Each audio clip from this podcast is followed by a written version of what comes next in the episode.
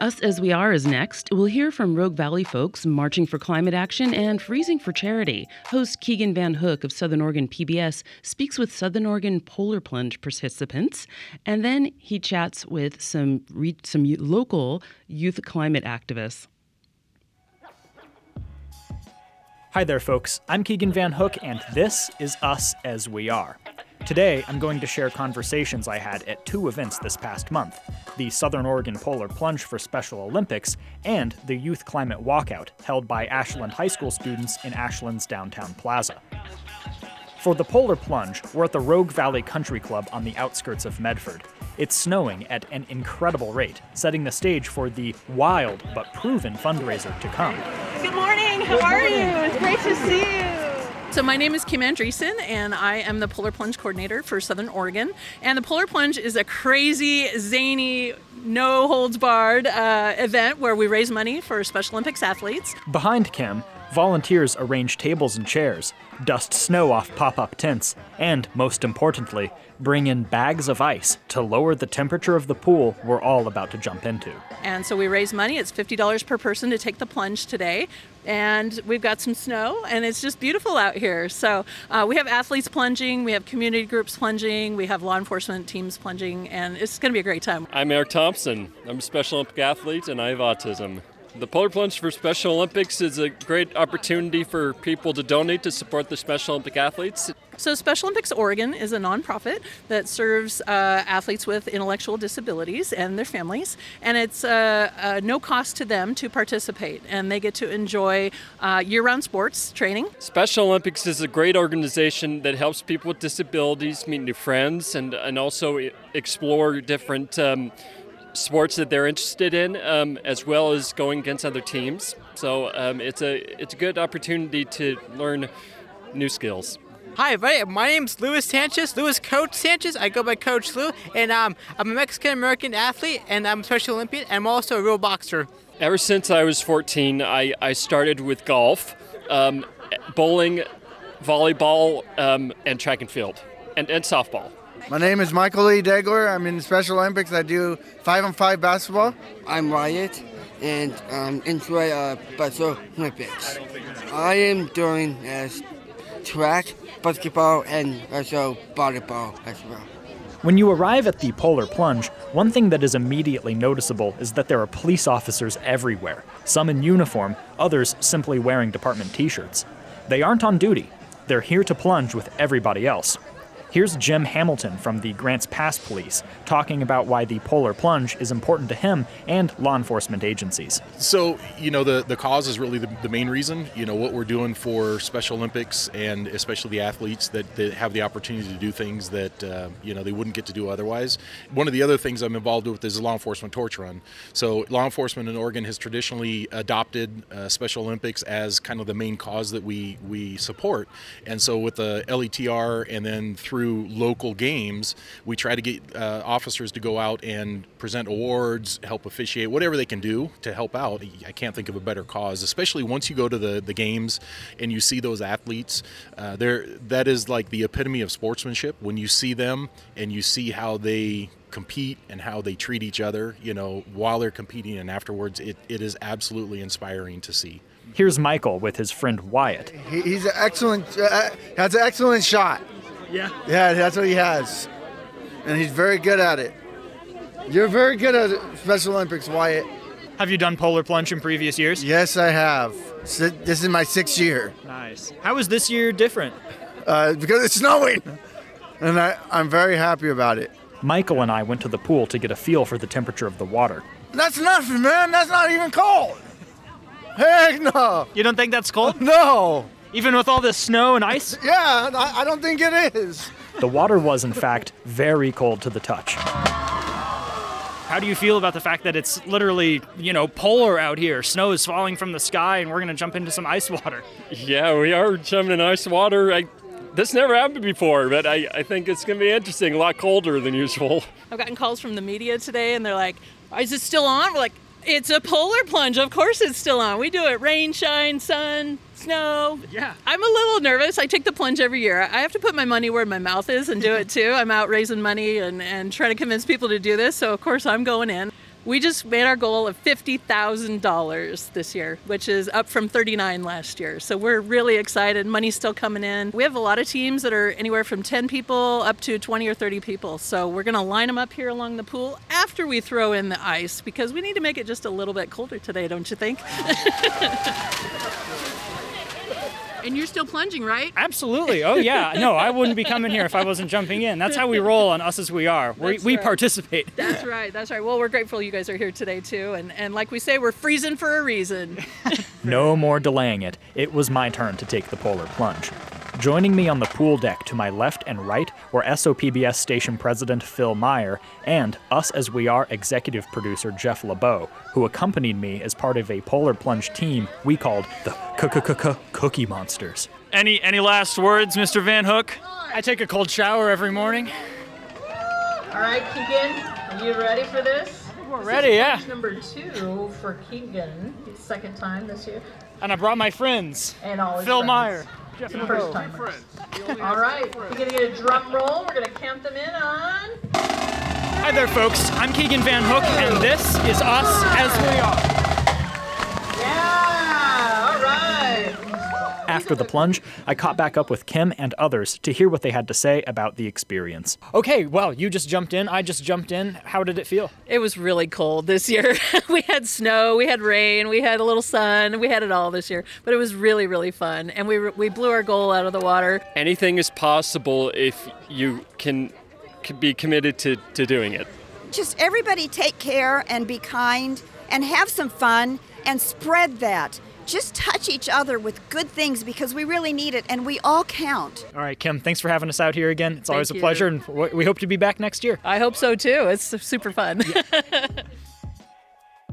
The next set of conversations I want to share take us over to Ashland, where students at Ashland High School organized the Youth Climate Walkout. On March 10th, starting on the school campus, a group of several hundred teens marched with signs through the streets to the downtown plaza, where they held a rally demanding climate change action from the city of Ashland and society at large. So good to see so many amazing people here. Such a beautiful day. Hi, my name's Anya Moore. I use she, her pronouns, and I'm a senior at Ashland High School. Um, I'm also one of the main leaders of the Rogue Climate Action Team, um, which is a youth-led team uh, here in the Rogue Valley who is trying to take action um, against climate change.